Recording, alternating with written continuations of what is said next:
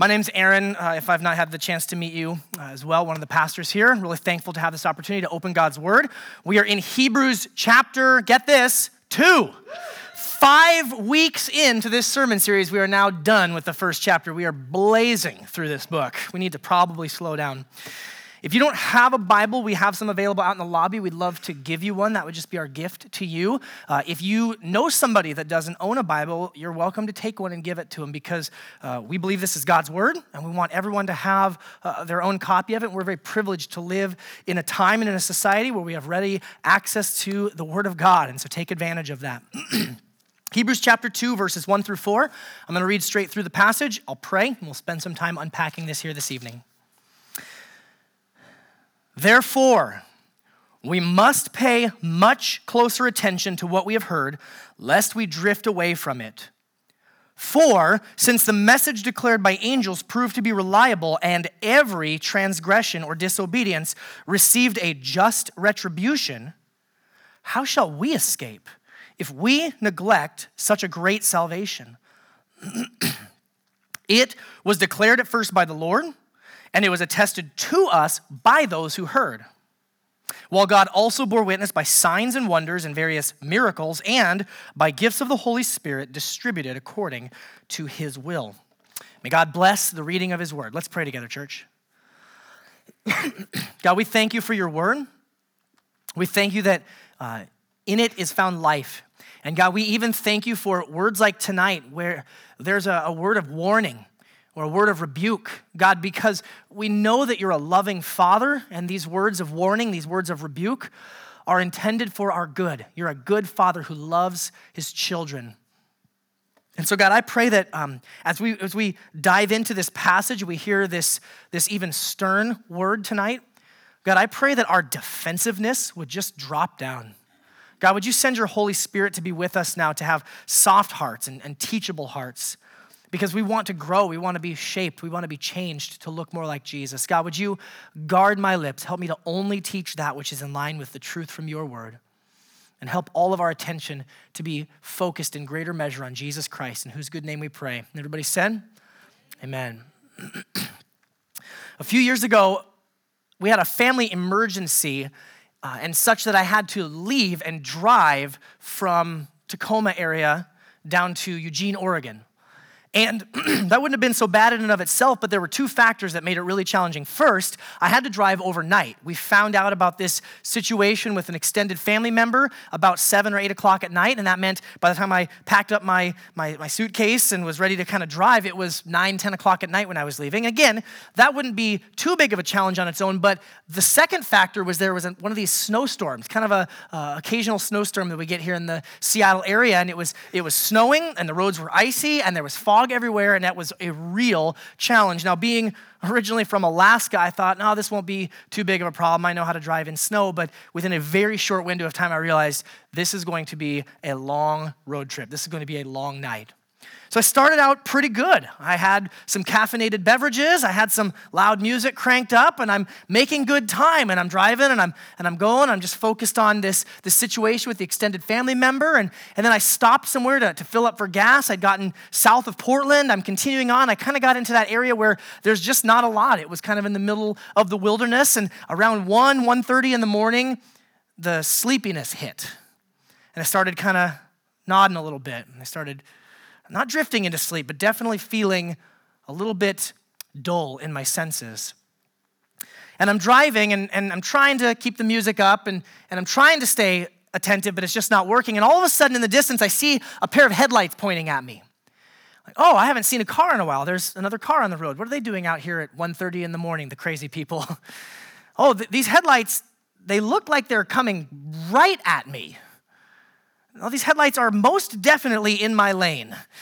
And so I started slowing down. These headlights are pointed straight at me, and it was kind of like being in a movie. It was a really odd scene. The, the fog was so thick, I couldn't hardly see in front of me. And then, in the blink of an eye, it was like the fog parted, and all of a sudden, about as far away from where I'm standing to the back of the room right here, was a semi truck and trailer jackknifed across the entire side of the highway that I was driving on. Their headlights were pointing straight at me, and I hit the brakes and I skidded to a stop, maybe a car length or two away from running into this truck and trailer in the middle of the night.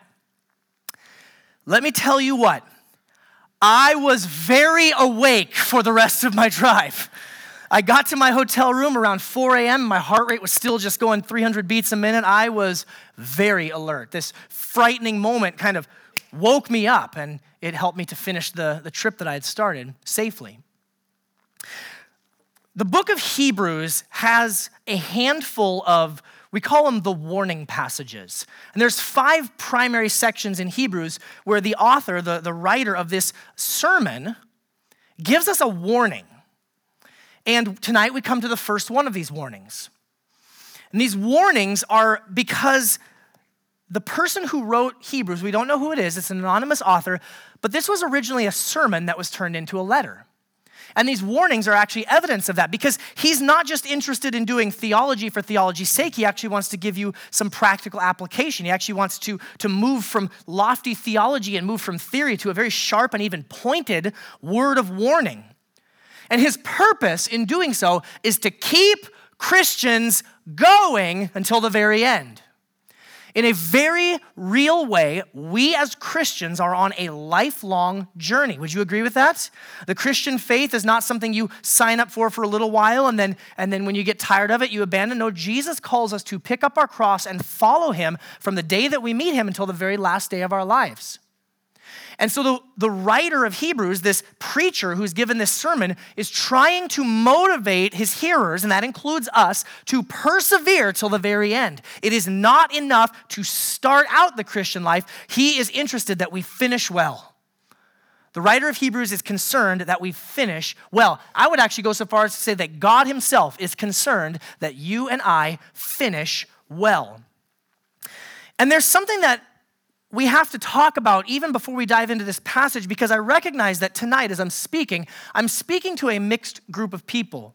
Some of you are in widely different places. Some of you here may have been Christians for a very long time, and you have a great deal of assurance in your salvation. Some of you may have been more recent converts, or some of you maybe have been Christians for a while, but you have neglected to follow Jesus in the way that you should. Some of you here tonight may not even be Christians yet. And so I have to uh, put a little caution before you how I speak of this because the way that I speak can have different effects depending on who's hearing it. One of the beautiful things about the Christian faith is that we can have assurance of salvation. Is that good news to anybody?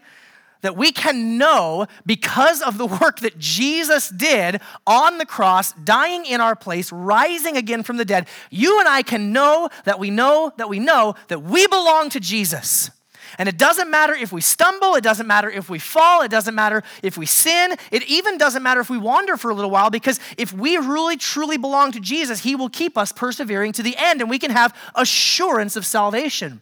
I have a couple of different friends, two different friends, who were actually part of bona fide cult groups. One of them, so much so that they were in the desert, I kid you not, digging bunkers underground to move into, like a for real cult group. And what they've both told me is that these cult groups would use fear as one of the control tactics, that you could never know if you were good enough. No matter how high up the cult group rankings you went, there was always another level, and you were always very insecure, and you never knew if you were truly ever good enough for God or for the cult leader or for whatever it was. The Christian faith, friends, is not like that. Amen? You and I can know that we belong to Jesus. You and I can have assurance of salvation. In fact, in the letter of Hebrews, the writer multiple times says, I'm writing these things to you so that you can know, so that you can draw near confidently to the throne of grace. The Bible is very concerned that we have assurance of our salvation. However, let me also say this there is such a thing as false assurance. Do you know what I'm talking about? It's the type of assurance that says, well, I guess I'm a Christian because I go to church on the weekends and I just try to be a good person. How many of you know that just being a good person is not what being a Christian is? Some people, oh yeah, I'm a Christian because I got that census paperwork and I didn't check Jew or Buddhist or Muslim, so I guess I'm a Christian, right? Now, the Christian life is about having an encounter with Jesus in which you pass from spiritual death to spiritual life and you are never the same from that day forward.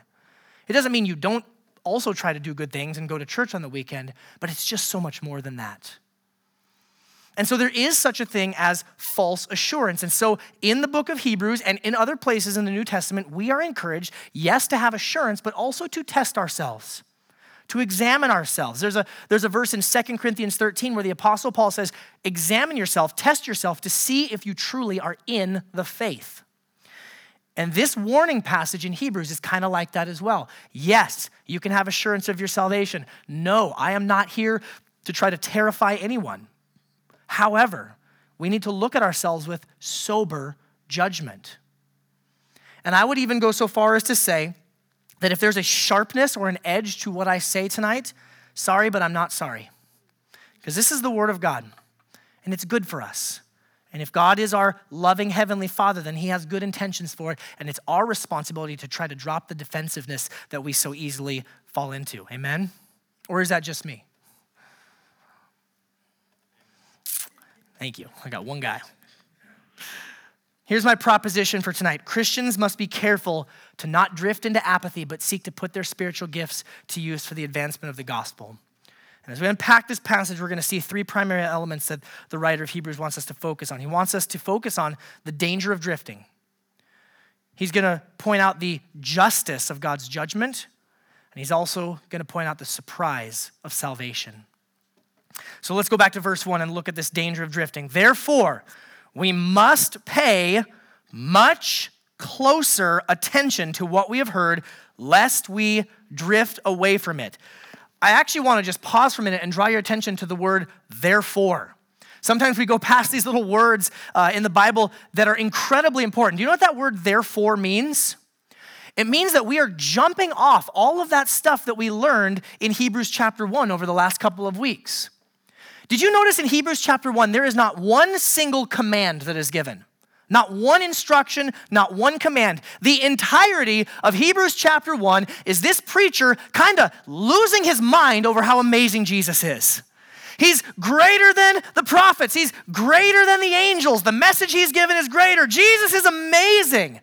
He takes us through some really high and lofty theology about Jesus. Uh, Pastor Shane last week unpacked really well all of this stuff about Jesus being greater than the angels. It's some deep theology. But this preacher is not just interested in our minds being filled with information about God, he cares that our lives are affected. Therefore, based on all this information we've learned, what do we need to do about it? Pay attention, don't drift. God is not concerned with just filling your head with information about him. The Bible says in the book of James that the demons have really good information about God. The demons probably have better theology than all of us, but they don't worship Jesus. They don't live for Jesus. That information doesn't actually do anything in them. Therefore, not just empty theory or lofty theology, but deeply connected to life. Therefore, we must pay much closer attention because if not, what's going to happen? We will drift away. We will drift away from this message. This word in the Greek, the New Testament was written in the, in the language of Greek. This word is very interesting. It's the only time in the entire Bible that this specific word is used. And so we don't have a lot to compare it to in the rest of the Bible, but commentators, Bible scholars, they, they started looking in other books, other literature that was written around the same time in the same language, and they found that this word drift away uh, sometimes is used like when a ring slips off of somebody's finger. Or sometimes it's when snow is drifting down the side of a mountain. Most commonly, however, they found that this word is a nautical term referring to when a boat comes unanchored or comes loose from its moorings and kind of floats off. And actually, if you fast forward to Hebrews chapter 6, he talks about our faith being a sure and steadfast anchor for the soul. It seems like the, the writer of Hebrews is using this kind of as a nautical metaphor. Drifting away, the analogy of a boat in the water. How many of you know? How many of you ever been in a boat? Raise your hand. You ever been in a boat? How many of you know, unless you're sitting in a completely calm lake, if you're in a river or if you're in the sea, if you're in the ocean, if you are doing nothing, you're not actually doing nothing. If you are doing nothing, what's going to happen? You float along. You're carried away by the current.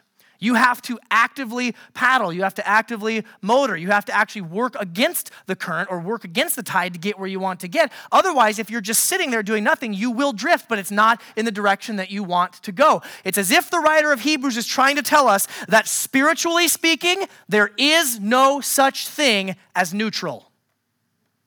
There's no such thing as spiritually neutral. You are either taking steps forward in Christian maturity, walking in closer relationship with Jesus, or, my friend, you are falling away. You are drifting away. You do not get to say, I'm just going to call time out and pause on this whole relationship with Jesus thing, because in that moment, you have started to drift. The Bible speaks about three great enemies of the people of God the world, the flesh, and the devil. The devil is our enemy. He, he tempts us. He whispers lies. He speaks to us and he says, Oh, come over here. No, no, don't keep your eyes on Jesus. Come over and look at this distraction. Come over and look at this idol. If we don't stay steadfast on Jesus, we'll drift and start believing his lies. We have the flesh. We have this part of us, even for those of us who are Christians, that still uh, delights in sin. How many of you have parts of your area that are not completely, uh, parts of your, your life, in areas of your life that are not completely perfected yet? All of us. And left to our own devices, we will drift into those sinful tendencies. And the world, the world has systems, the world has powers, the world has a way about it. It's almost as if you're not actively swimming upstream. You're just going to start floating along with the world, along with what culture says is right and wrong, what culture says is important and valuable. We will drift. You want to know how to drift? You want a pro tip on how to drift? Just do nothing. Just do nothing this kind of drifting, this isn't even necessarily active rebellion. You don't even need to join the mafia or become a Yankees fan or anything. Like you can just, uh, you can just kind of do nothing. Oh, but on the outside they look really good. Yeah, but they're not doing anything. They're not pursuing Christ. They're not actively putting their sin to death. They're not actively running towards Him. You're drifting. You don't even have to drift into to heresy, wrong thinking about God, wrong thinking about Jesus. You don't even have to start believing wrong things about Jesus. You could just not think about Jesus at all. And the great tragedy is that this tremendous loss occurs silently. This isn't someone stamping their feet and saying, I want nothing to do with Jesus and, and making a big show. There's no warning lights, there's no alarm bells, there's no flashing uh, lights and signal. It's just kind of a quiet drift away. And this tremendous loss happens, and it's really quiet. At this point, a really uh, important question comes up, a really controversial question comes up. The question comes up are we talking about a Christian here? Can someone who is genuinely saved, can someone who is genuinely a Christian actually drift away so far from God that they lose their salvation? Because he's, he's talking about people who have heard this gospel message. Seems like he's talking to Christians. He, he's also talking to people in a minute. He's going to talk about judgment. So he's not just talking about a little bit of drifting, he's talking about being judged. He's talking about hell.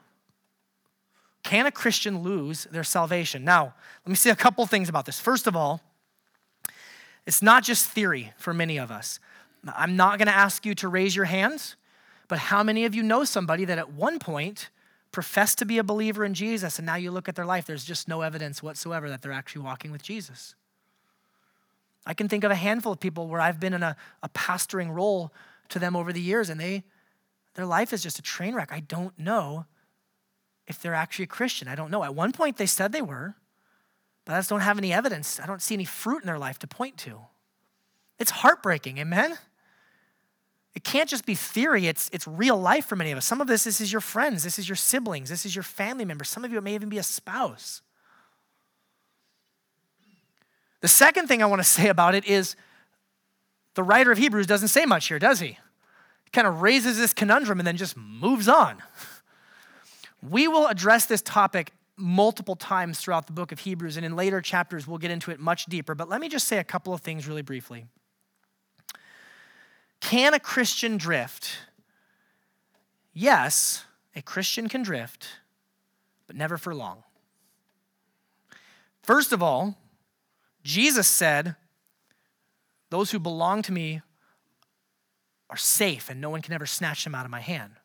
So if you belong to Jesus, you're secure. Secondly, a Christian is not somebody who fills out a card or prays a prayer one time and then doesn't do anything about it. No, a genuine Christian is someone who makes it to the end.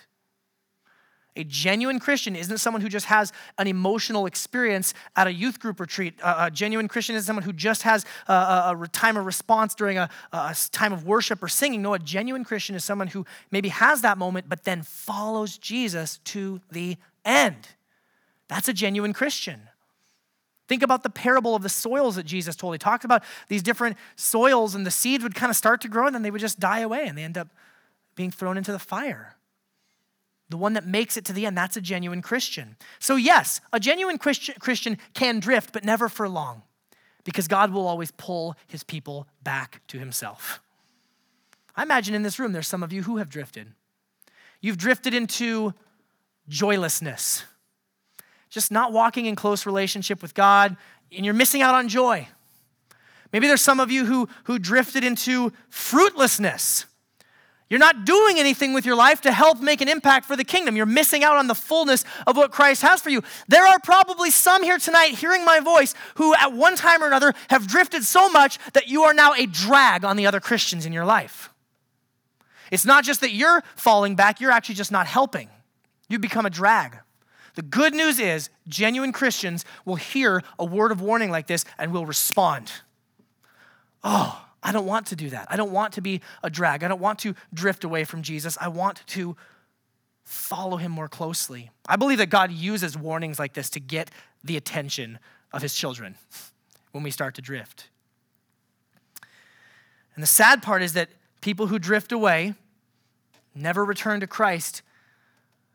It's like they show that they, it wasn't real, it wasn't genuine for them. They made a profession of faith, but it, it wasn't something that really took place at the heart level. Read this quote from one commentator, Buist Fanning. He says this The warnings in Hebrews about falling away and the exhortations to endure are intended to urge the readers to maintain faith in Christ's high priestly work. Not to provoke fear that they may lose their standing with God, nor primarily to test the genuineness of their faith. Nevertheless, those who repudiate Christ or those who reject Christ thereby give evidence that they have never partaken in the benefits of Christ's cleansing sacrifice. And the writer wants his readers to see the consequences of this in the starkest terms, to be motivated to endure by God's grace, and so show themselves to be true partakers of Christ. So, what do we do? I'm drifting. I'm, I fear that I may be drifting. The encouragement is to pay much closer attention to what we have heard. Pay much closer attention. Let me ask you, Sound City, are you paying attention? Well, yes, Pastor Aaron, but that kind of sounds like you're urging me towards works. And I thought we were saved by, by grace alone. Yes, we are saved by grace alone through faith alone. That is good news. Amen? Your works do not impress God. They do not contribute to your salvation in any way. When we were hopelessly lost, God sent his son Jesus to die on a cross, to rise again, to offer us his grace, his mercy, his forgiveness. We are saved by grace alone. However, in that great passage in Ephesians 2, where it talks about being saved by grace alone, it's not of your works so that no one can boast, it immediately says, right after that, you are God's workmanship created in Christ Jesus for good works. You are not saved by your good works, but God has saved you for good works. There are things that God wants you, if you are a Christian, to be involved in, to be doing for his kingdom. Well, yes, but Pastor Aaron, that kind of sounds like, like legalism. Like, are you telling me I need to just read my Bible more and pray and be really faithful at church? No, no, no. Legalism is if I stood up here and told you that those things would make you better in God's sight. It is not legalism to encourage you to walk obediently with God. It is legalism if I said that makes you better than somebody else or more acceptable in God's sight. We have got to get out of this mistaken idea that obedience is the same thing as legalism. You are called to pay much closer attention to what? To what we have heard. The gospel witness, the scriptures. This message that we've been told about salvation coming through Jesus Christ. How many of you are thankful for the Bible? It's like God knew that we have leaky brains and we would forget the message, so He had His prophets and apostles write it down. That is amazing. The words of God written down that I can access anytime I want. And some of us are better at quoting statistics from the starting lineup of our favorite team than we are about quoting scripture. Is it a sin to be a fan of football? No. But when the proverbial storm comes, when the proverbial stuff hits the fan, those statistics in that starting lineup aren't going to do you jack squat of good. But the word of God stands forever. Starting lineups change, but the word of God stands forever. I just came up with that's a good, I'm going to tweet that later. Is it a sin to have a favorite TV show? No. But I get really concerned when I hear people who are better at quoting lines from that TV show than they are at quoting the Word of God. What is it that you're hiding in your heart? What is it that you're paying the most close attention to? Is it God's Word or is it something else? The writer of Hebrews wants you to know that if you are paying more close attention to something besides the Word of God, that you are in danger of drifting. Proverbs talks about keeping your heart with all vigilance, paying really careful attention. So, what happens to those who are apathetic and who are inattentive to this message? Sad news is judgment. Look at this. Verse 2 For since the message declared by angels proved to be reliable, and every, every transgression or disobedience received a just retribution, how shall we escape if we neglect such a great salvation? Look at what he's saying here. He's going back to the angel stuff that we studied last week. He's saying uh, God delivered his law to Moses, to the people of Israel, in some mysterious way that we don't fully understand through the angels. And this was a good word. This was a reliable word. How many of you know that God's gift of the law to the people of Israel was a good thing? But what happened? The people broke it. They broke it all the time. And what did God do? God brought justice. Every transgression or disobedience received a just retribution. People lost their lives. The people of Israel were deported and exiled from the promised land. They received recompense for ignoring the word of God's law. Now, a better word has come, a greater word, the word of the gospel. And it's not come through angels, it has come through Jesus Christ Himself, the Son of God. If this judgment happened when people ignored this first word of God in the law, what do you think is going to happen? Happen to those who ignore the message of the gospel. Sometimes in our culture, we have this mistaken, wrong headed idea that in the Old Testament, God was cranky and grumpy and just looking for people to judge. And then Jesus showed up and it was like all gluten free muffins and Yanni music. And it was all just happy, happy all the time. And that is wrong. First of all, our God is the same yesterday, today, and forever. Amen? Second of all, who talked about hell more than anyone else in the whole Bible? Jesus did. Well, I thought he said, turn the other cheek and love your enemies. Yeah. And he said, if you don't eat my flesh and drink my blood, you have no part in the kingdom and you'll be cast down to utter darkness. Jesus spoke of hell. Jesus spoke of the wrath of God. Jesus spoke of judgment a great deal. To ignore this message that the Son of God himself has spoken will result in greater judgment than even that that was experienced by the Israelites, the Old Testament people of God. Now, you and I, we bristle at the idea of judgment. This is a safe place, we can be honest. We'd rather hear some of those messages about feeding the hungry and being nice to each other. We don't like to hear messages about judgment, do we? I'd be honest with you, I'd rather deliver a message about something else besides judgment because it's uncomfortable. And I think we bristle, we push back, we don't like the idea of judgment for a couple reasons. First of all, we misrepresent ourselves. We misrepresent ourselves. We don't look at ourselves with a truly accurate or sober judgment. Okay, uh, show of hands. How many of you have ever used the phrase, well, nobody's perfect? Raise your hand, be honest. How many, okay, how many of you ever use this phrase about yourself? Nobody's perfect, right? True, nobody's perfect. We all make mistakes. Everybody stumbles and falls. But Jesus, at the end of the Sermon on the Mount, after giving all these instructions, one of his closing lines is So go, be perfect like your heavenly Father is perfect. oh, I didn't realize that was the bar.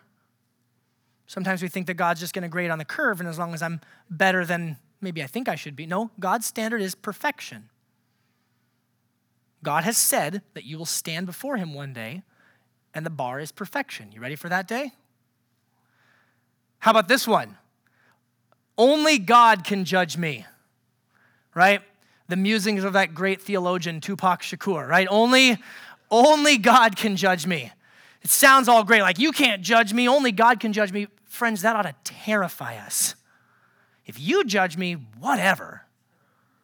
What's the worst you could do, right? Badmouth me on Facebook? God has the power to send us to hell. Only God can judge me. That ought to, that ought to scare us. We misrepresent ourselves. We think, well, my motives are pretty good. Look at this, though. These words in verse 2 it says, every transgression or disobedience. Transgression or disobedience. If you got your, your, your highlighter, your pen, those are great words to underline. Transgression or disobedience. Transgression means there's a line. We know that there's a line. We know we're not supposed to cross that line. And then what do we do? We cross the line. Any of you who have ever spent time with children, maybe parents, you know that when you put something like that in front of a child, don't touch this thing, they will obsess on that thing and just sit there and look, but I, now I have to. Why did you tell me not to? Now I have to. I would submit to you, none of us ever really grow out of that. We just get more sophisticated in our masking of it. But there's a line, and I just, I want to cross it. It's willful. This, this word disobedience, I, I, don't do a lot of stuff in the Greek often, but this one was really interesting to me. The word disobedience, I looked it up, and, and kind of the two root words had to do with sideways and hearing. The implication kind of being you only hear what you want to hear. Disobedience. Well, I heard what God said, but I think maybe He actually meant this, and I'm just going to do this. I had a situation last week with my oldest daughter where she walked up to me and she said, Dad, can we have ice cream? Now, the words I said were, No, not right now. She immediately, immediately turned away from me and went to her sisters. Dad said we could have ice cream in a little while. No, I did not. I said, no, not right now. I haven't thought about later, probably not later either. I don't know. But I just said, no, not right now. And she heard, we get to have ice cream in a little while. Friends, I love you. We do this thing to God all the time. God says this, I heard what I wanted to hear, and so I'm just going to try to get away with what I can because I have selective hearing. We misrepresent ourselves. Second, we misunderstand God. God is creator, he has the right to govern as he sees fit, and yet we judge him for it. Many in our culture, many in the Christian church, view God's judgment as some sort of cranky explosion. Maybe you had uh, an earthly father who had a very short fuse. No, God is God has a very long fuse. God God repeatedly tells us that he's slow to anger and abounding in loving kindness. But the fact is is that there does come a day when we have to face judgment. And if we haven't surrendered ourselves to Jesus, then we will face that ultimate judgment. God's judgment is not a, a cranky explosion, but it's measured and it's just and it's intentional. This is what uh, theologian and, and pastor J.I. Packer says about it. He says, The explicit presupposition of all that we find in the Bible on the torments of those who experience the fullness of God's wrath is this that each receives precisely what he deserves. The day of God's wrath, Paul tells us, is also the day when his righteous judgment will be revealed. And in that day, God will give according will give to each person according to what he has done. Or sometimes we say, "Well, God, I just didn't know any better." No, that's also not true. The Bible says very clearly that God has given us every opportunity to know him. Packer goes on and says this, God's wrath in the Bible is something which people choose for themselves before hell is an experience inflicted by God, it is a state for which a person himself opts by retreating from the light which God shines in his heart to lead him to himself. Nobody stands under the wrath of God except those who have chosen to do so. It's one of those yikes statements. I had a conversation with someone who was not a Christian last week and they were kind of describing their relationship with God. And after a few minutes, I realized this God that they were describing was not the God of the Bible, but this God was someone who, who, who really agreed a lot with this person.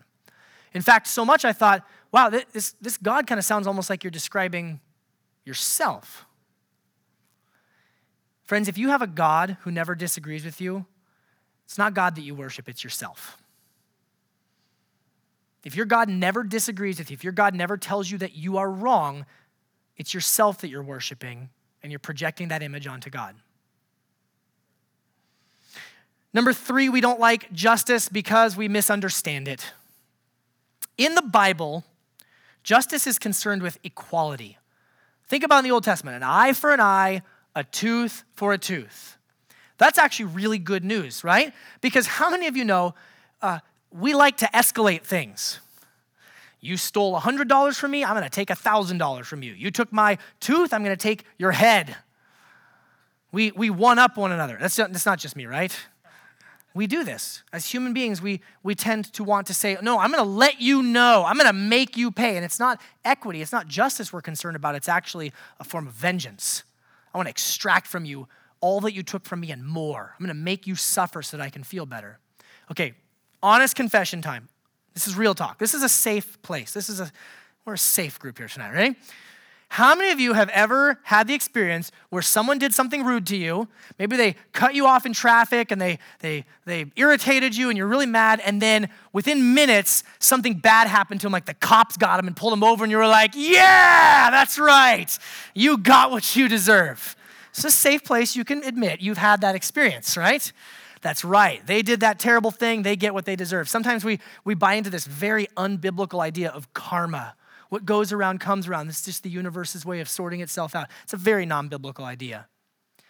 And so we see somebody else getting what they had coming, and we're like, yeah. And then something bad happens to us, and we're like, but why? Why would that happen to me? I, I don't deserve that. I'm such a good person. I was just late for work. That's why I accidentally cut them off, officer, right? What happens when the shoe's on the other foot? We don't actually really understand justice. We don't truly desire justice in that way. Justice in the Bible and God's judgment isn't just about punishing, it's about God sorting out all of the tangled knots of the universe. I don't recommend that you do this, but have you ever just sat around and thought about how messed up the world is? It's not a very pleasant Saturday afternoon. But if you do, you, you, you could actually start to get pretty hopeless. Amen? The world's a messed up place. You think about the, the repercussions, how many things are, are wrong, how many things are messed up, and how they're all interconnected and what can be done about it. You know, last week uh, there was yet another mass shooting at a, a college in Oregon. And right now in the news and on social media, a lot of people are, are going back and forth. What should we do about it? Do we need to put armed guards at every school in America? Do we need to ban guns? Do we need to, we need to do this or that to, to really solve the problem? And there's a place and a time for those conversations. We should have those conversations. But here's where I was thinking this, this last week. I'm sitting there thinking about it. Okay, this shooter made a really evil and bad decision on that day when he went and, and, and committed this atrocity.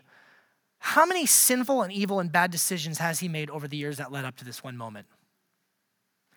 And then, what's more, I was wondering how many sinful and evil decisions were made by others who hurt him and damaged him that, that contributed to him acting out the way that he did? We can talk about putting a band aid on the problem, but only God has the sovereign view to truly be able to sort out all of the knots that are in the universe. Think about that we don't really understand justice. At some point, we have to humble ourselves and say, God, I may not get it, I may not understand it, but I'm going to trust that your ways are perfect and that you are a just God and that you are a good God. Justice is a good thing. Amen, Sound City? Equity, it's a good thing. But let me tell you something. Justice is good. Even the idea of God's judgment is good. But do you know what's better? Do you know what is better than justice? Do you know what is greater than, than equity and getting what we deserve? Do you know what's better, church? The gospel. The gospel of God's grace, the gospel of God's mercy, this great salvation. Picking back up in the middle of verse 3, it, this great salvation he was just talking of, was declared at first by the Lord. It was attested to us by those who heard, while God also bore witness by signs and wonders and various miracles and gifts of the Holy Spirit distributed according to his will. Sound City Bible Church, the good news is that though you and I have been sinful, that though you and I stand before a holy God, condemned, deserving of his righteous judgment, that on the cross, Jesus Christ took our place. And instead of justice, we have been invited to receive mercy that Jesus lived a perfect life that you and I have never lived, that Jesus died on the cross in our place, paying the penalty that we ourselves could not ever pay if we were given 10 million years. We couldn't pay off an infinite debt uh, to an infinitely holy God, but Jesus paid it. Jesus paid it all. And what's more, on the third day, guess what? He rose from the dead. The tomb is empty, church. This is amazing news. I don't know if you realize this. It's Sunday. We're worshiping Jesus on a Sunday because the tomb is empty. He is not like other religious founders who claimed to show us the way to God. No, he says, I am God. I have the power over sin. I have the power over death, and I am choosing to move towards you in love and instead of justice. Praise God. That's good. News. I hope you need some good news. Things were looking dark there for a minute. Words fail to speak of this great salvation. It's not just any kind of salvation. It's not a mediocre salvation. This is not your average salvation. This is certainly not some pull yourselves up by your bootstrap salvation or try harder to be good salvation. No, this is nothing less than the power of the living God Himself coming into our hearts and lives and doing amazing work. This is a great salvation. This salvation is kind of a, a big term that encompasses a lot of other pieces, pieces like predestination. This is part of what it means to be saved. It means that God chose you to be one of his children before the foundations of the earth. People get hung up on predestination sometimes, but as I read this in the scriptures, predestination means that God wants you. And you didn't sneak into the family on a technicality or, or accidentally sneak in through the side door. No, God loves you and He chose you and He wants you to be a part of His family. Salvation includes propitiation, the idea that God has just wrath on sin and you and I deserve it, but on the cross, Jesus took it and there's no more wrath left for you. And even tomorrow, when you stumble and fall into sin, God's heart towards you is still love because the judgment that you deserved was taken out on Jesus, and there's grace and mercy for you. Propitiation. This great salvation means relational reconciliation that that was once what was once broken is now brought into right alignment. Have any of you seen a marriage that was in shambles be reconciled? Have any of you ever seen a friendship that was just messed up get, get reconciled? It's a beautiful thing. I recently had an opportunity to, to celebrate a vow renewal with some people who had gone through a really difficult time in their marriage. I feel like we watched a miracle that God did in their marriage. And let me tell you what, it is nothing compared to the miracle of restored right relationship with our Father God. Salvation, this great salvation includes regeneration, where God gives us a new heart, a new spirit. He makes us come alive spiritually. This great salvation includes justification, where God says, I'm declaring you to be righteous, and I'm going to look at you as though you were as perfect as Jesus Christ Himself. And when you stand before me on the last day for judgment, your, your verdict is already done. It's not guilty. You can know now in advance what your verdict is going to be. It includes redemption and ransom, being freed out of the slavery of sin. How many of you are thankful that Jesus frees us from slavery to sin? That we don't have to live in the indulgence of ourselves the way we once did, but that God frees us to live a new life that's pleasing to Him. This great salvation includes expiation, which is a, a fancy theological term that simply means washing and cleansing because our sin defiles us and sins of other people defiles us and the blood of Jesus purifies us and washes us white and clean. This great salvation includes adoption. I've said it before and I'll say it again. I can kind of imagine a king who would forgive a great debt. I have no category in my mind for that king who would then take his greatest enemies and say, I'd like to adopt you and give you a full share of the inheritance of the family. That blows my mind every time that God would adopt us into his family. This great salvation includes sanctification, that God progressively cleans us up, makes us look more and more like Jesus. That's good news, right? Everyone's spouses said, Yeah, that's really good news, right? And lastly, this great salvation includes glorification. It means that one day the trumpet will sound, and the sky will be rolled back like a scroll, and we'll see Jesus descending on the clouds of heaven. And all those who are dead, all those who sleep in the dust of the earth will rise. If, if we happen to be alive when that moment happens, we'll be caught up into the clouds with Jesus. We'll be transformed from these lowly mortal bodies that we have into glorified resurrection bodies. No more cancer, no more rheumatoid arthritis, no more diabetes, no more sin, no more death. Glorification. Church, is this a great salvation or what? It's got implications for this life, it's got implications for the life to come. Oh, by the way, it's eternal. It's eternal. Maybe life's tough for what, 60, 70, 80, maybe 100 years? Oh, it's really hard. Then you die and you get to be with Jesus forever. That's good news. it's kind of morbid sounding, but it's good news. Eternal life, church. Eternity. The salvation was declared at first by the Lord. This isn't just any salvation. This is Jesus himself showing up and saying, I want to save you. I want to forgive you. I want to redeem you. This is from Jesus. It starts with God himself. And it was attested to us by those who heard. None of us heard Jesus declare this message of salvation, but we have it written down in the scriptures and we have a reliable witness. Thank God for this reliable witness. Amen. Attested to us by those who heard. And here we are 2,000 years later hearing the same message because God inspired these, these men to write these things down. Third, God bore witness by signs and wonders and various miracles. God proved it with his power that this gospel message was for real. Looking at these words, miracles, that in the Greek that comes from the word dunamis, which is where we actually get our word dynamite. It's something powerful something explosive. The word wonders, it, it really means that. Like, I wonder what just happened, kind of leaves you, you scratching your head. But my favorite one of these, these three terms that are kind of overlapping is signs. You know why? What do signs do? Signs point you to something else. I'm so thankful that we serve a God who does miracles. At Sound City Bible Church, we believe, get this, that God still does miracles. God can still heal people, God can still uh, uh, raise the dead. But every one of those signs or wonders or various miracles that he does serves to point us to the deeper and greater reality that the greatest miracle is that God would bring a spiritually dead person to spiritual life, that God would save people. It's a sign, it's a wonder. I pray that God does some miracles in and through our church. And I pray that we would rejoice not in the miracles themselves, but in the God of the miracles, and that He saves sinners like you and like me. And then lastly, look at this. I wanna, I wanna focus in on this phrase for a minute and by gifts of the Holy Spirit distributed according to his will. Who do these gifts of the Holy Spirit go to? If you're a Christian, it's you. Gifts of the Holy Spirit are given to God's people. And God gets to decide. We don't get to decide what gifts we get, but God gives gifts to all of his people.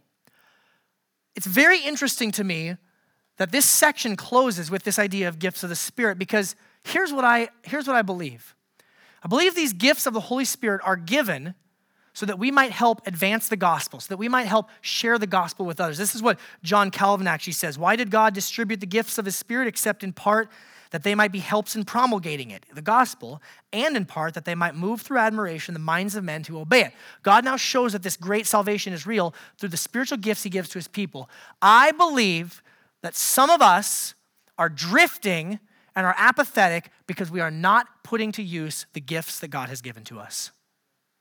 We are not using the gifts that God has given to us, and instead, we're drifting. We're drifting into apathy, we drift into laziness, we drift into fruitlessness, we drift into joylessness. Church, God has given you gifts. God has given you spiritual gifts. What are they? No, I don't have any. No, I don't believe that. If you have the Holy Spirit, then you have gifts. How are you using them? Well, I'm too scared. Well, if God's on your side, what's there to be scared of? Well, I just don't know how. Well, ask somebody. Look, I've got an answer for all your excuses. You have gifts of the Spirit. Don't drift. Seek to put them to use. Some sermons, uh, you kind of walk away maybe sometimes thinking, oh, I got a lot of really good, helpful information. I literally learned a lot. Today is not necessarily one of those sermons. This is a I need to do something sermon. So let me close with a word of encouragement for a couple of different people who may be here tonight. If you are a person who is not a Christian, today is a day that Jesus is calling out to you. You have heard this message. Please do not ignore it. The stakes are very high. God loves you. I love you. Others in this room that you don't even know yet love you dearly. And we want to see you receive this great salvation that was spoken of. Please do not neglect this message. I'm not trying to scare you, but the real warning of the scriptures is that if you re- reject Christ and this offer of salvation, that what awaits you on the other side is judgment. And I don't want that for you. And the heart of God is not that for you. It says in the Bible that He desires all men to repent and receive knowledge of salvation. Maybe you need to pray a prayer today, something simple. I remember my dad, my dad, when he was here this summer, he shared his salvation prayer at 23 years old after living a really wild life of partying and really messing up his life. Here, here was his profound prayer. He said, God, I have royally screwed up my life. If you want it, you can have it. And that, that's it. that's the end of the prayer. God's not interested in your eloquence, He's interested in your sincerity. Some of you are drifting Christians. You are a Christian, but you are neglecting the gifts that God has given to you. And you're drifting into apathy, you're drifting into fruitlessness. Tonight, I want to encourage you take stock of the great salvation that you've received, take stock of this tremendous gift that God has given to you and put the gifts to use that He's placed in you. This is a day for you to respond. I don't know how. I'm not going to prescribe something to you. Maybe you need to have a conversation with someone. Maybe you need to join a serving team. Maybe you need to do something. Maybe there's somebody you have been meaning to go talk to about this great salvation. Maybe there's somebody that you need to go take a meal to. I don't know. I don't know what it looks like, but the Holy Spirit does, and I'm hoping and praying that you do, and He reveals it to your heart. So today is a day to take action. And lastly, like I said at the beginning, I know I'm speaking to a mixed audience. Some of you are fearful Christians. You have a sensitive conscience and you thought, oh no, I'm drifting. I'm afraid that I've drifted too far. What if I've drifted too far from Jesus? And you're, you're fearful, you're agitated, anxious right now. Might I suggest to you that that anxiousness you're experiencing is actually evidence that your heart's in a really good place? Because if you were really drifting away from Jesus, you wouldn't care. The fact that you care says a lot. Maybe you're drifting, maybe you're not. Take heart, be encouraged. God has you. Let's respond, church. We're going to respond in a variety of ways. The, the first way we're going to respond is through the giving of our tithes and offerings. Uh, the Bible says, church, that God loves a what kind of giver? a cheerful giver. So we don't do guilt or arm twisting here. If you would like to give, please give. If you are a Christian who, who God has saved, this is an act of worship. If you're a guest, no obligation. If you want information on how to give online or text to give, it's in your weekly handout. While they're collecting the offering, let me go over a few discussion questions for us as a church that we can talk about this week in our homes and our community groups. Number one, where might you be in danger of drifting? Where are you in spiritual neutral? And what is Jesus asking you to do about it? How about just getting real right out of the gate? You guys okay with that? Number two, why do we bristle at the idea of God's judgment being just and why is his justice a good thing? Number three, what does the Bible have to say about this great salvation? I put what all does the Bible have to say, and you can't really do that because then your community groups would be uh, lasting throughout all of eternity because his salvation is so amazing. But but why is God's salvation so great? And then also make it personal. What has been your experience? What has been so great about God's salvation in your own life? And number four, what spiritual gifts has God given you? And how is He asking you to put them to use? A couple things to pray about. Pray that we would all pay careful attention to not drift.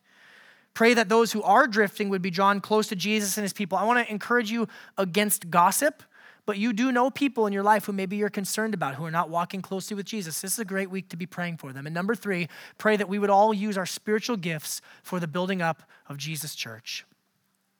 We're also going to respond through communion, a celebration of the Lord's table, the bread, stands for Jesus' body that was broken for us. The wine the juice stands for his blood. And tonight, as we partake of the bread and of the wine, may it serve as a reminder to us of this great salvation that we have received. If you're not a Christian, again, the invitation is give your sins to Jesus, trust in him, come forward for communion.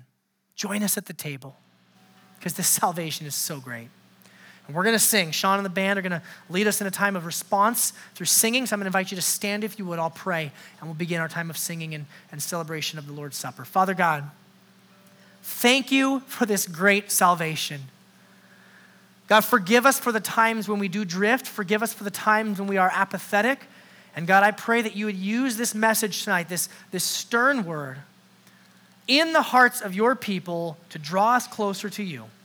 That where we may be in danger of drifting, you would just pull us back towards yourself. God, I pray right now for anyone here tonight who's not yet a Christian, would you, would you do that miraculous work in their heart? Bring them to yourself. Show them your great salvation. And may we all rejoice in Jesus. And it's in his name we pray. And everyone said, Amen. Church, let's respond.